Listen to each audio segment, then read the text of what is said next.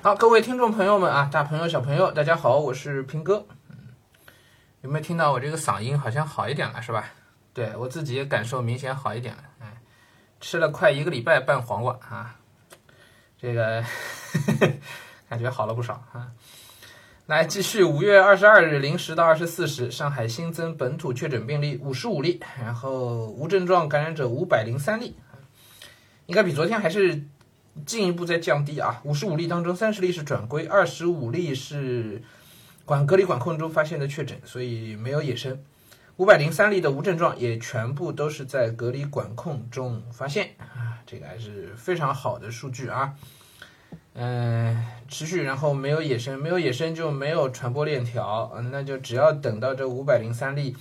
嗯，转阴就都应该能能能正常了啊。而且总量其实还在减，是吧？昨天应该也是，昨天也是五百多吧？我我看一眼啊，呃，昨天五百七加五十二，今天五百零三啊，数据还在进一步的降低啊。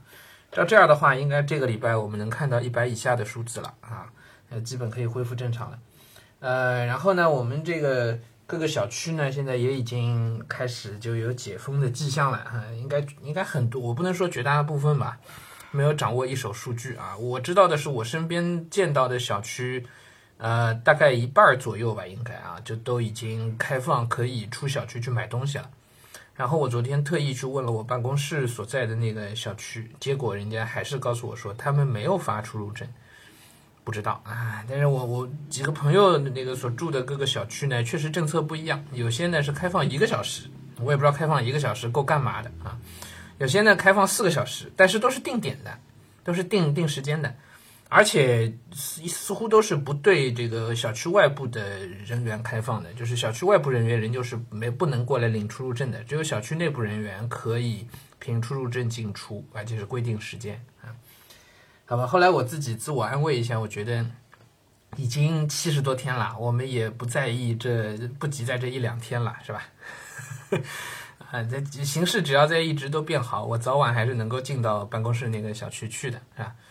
嗯，总总希望它还能够，这不是总是会变好的，总是会变好的啊，所以也不急这一两天了，干脆就再耐心等等吧，啊，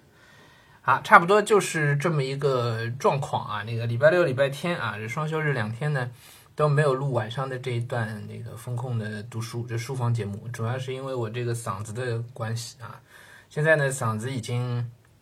好很多了，还没有完全康复啊！我继续再吃点药啊，嗯，应该后面两天就可以重新投入工作，就可以继续这个录音了啊。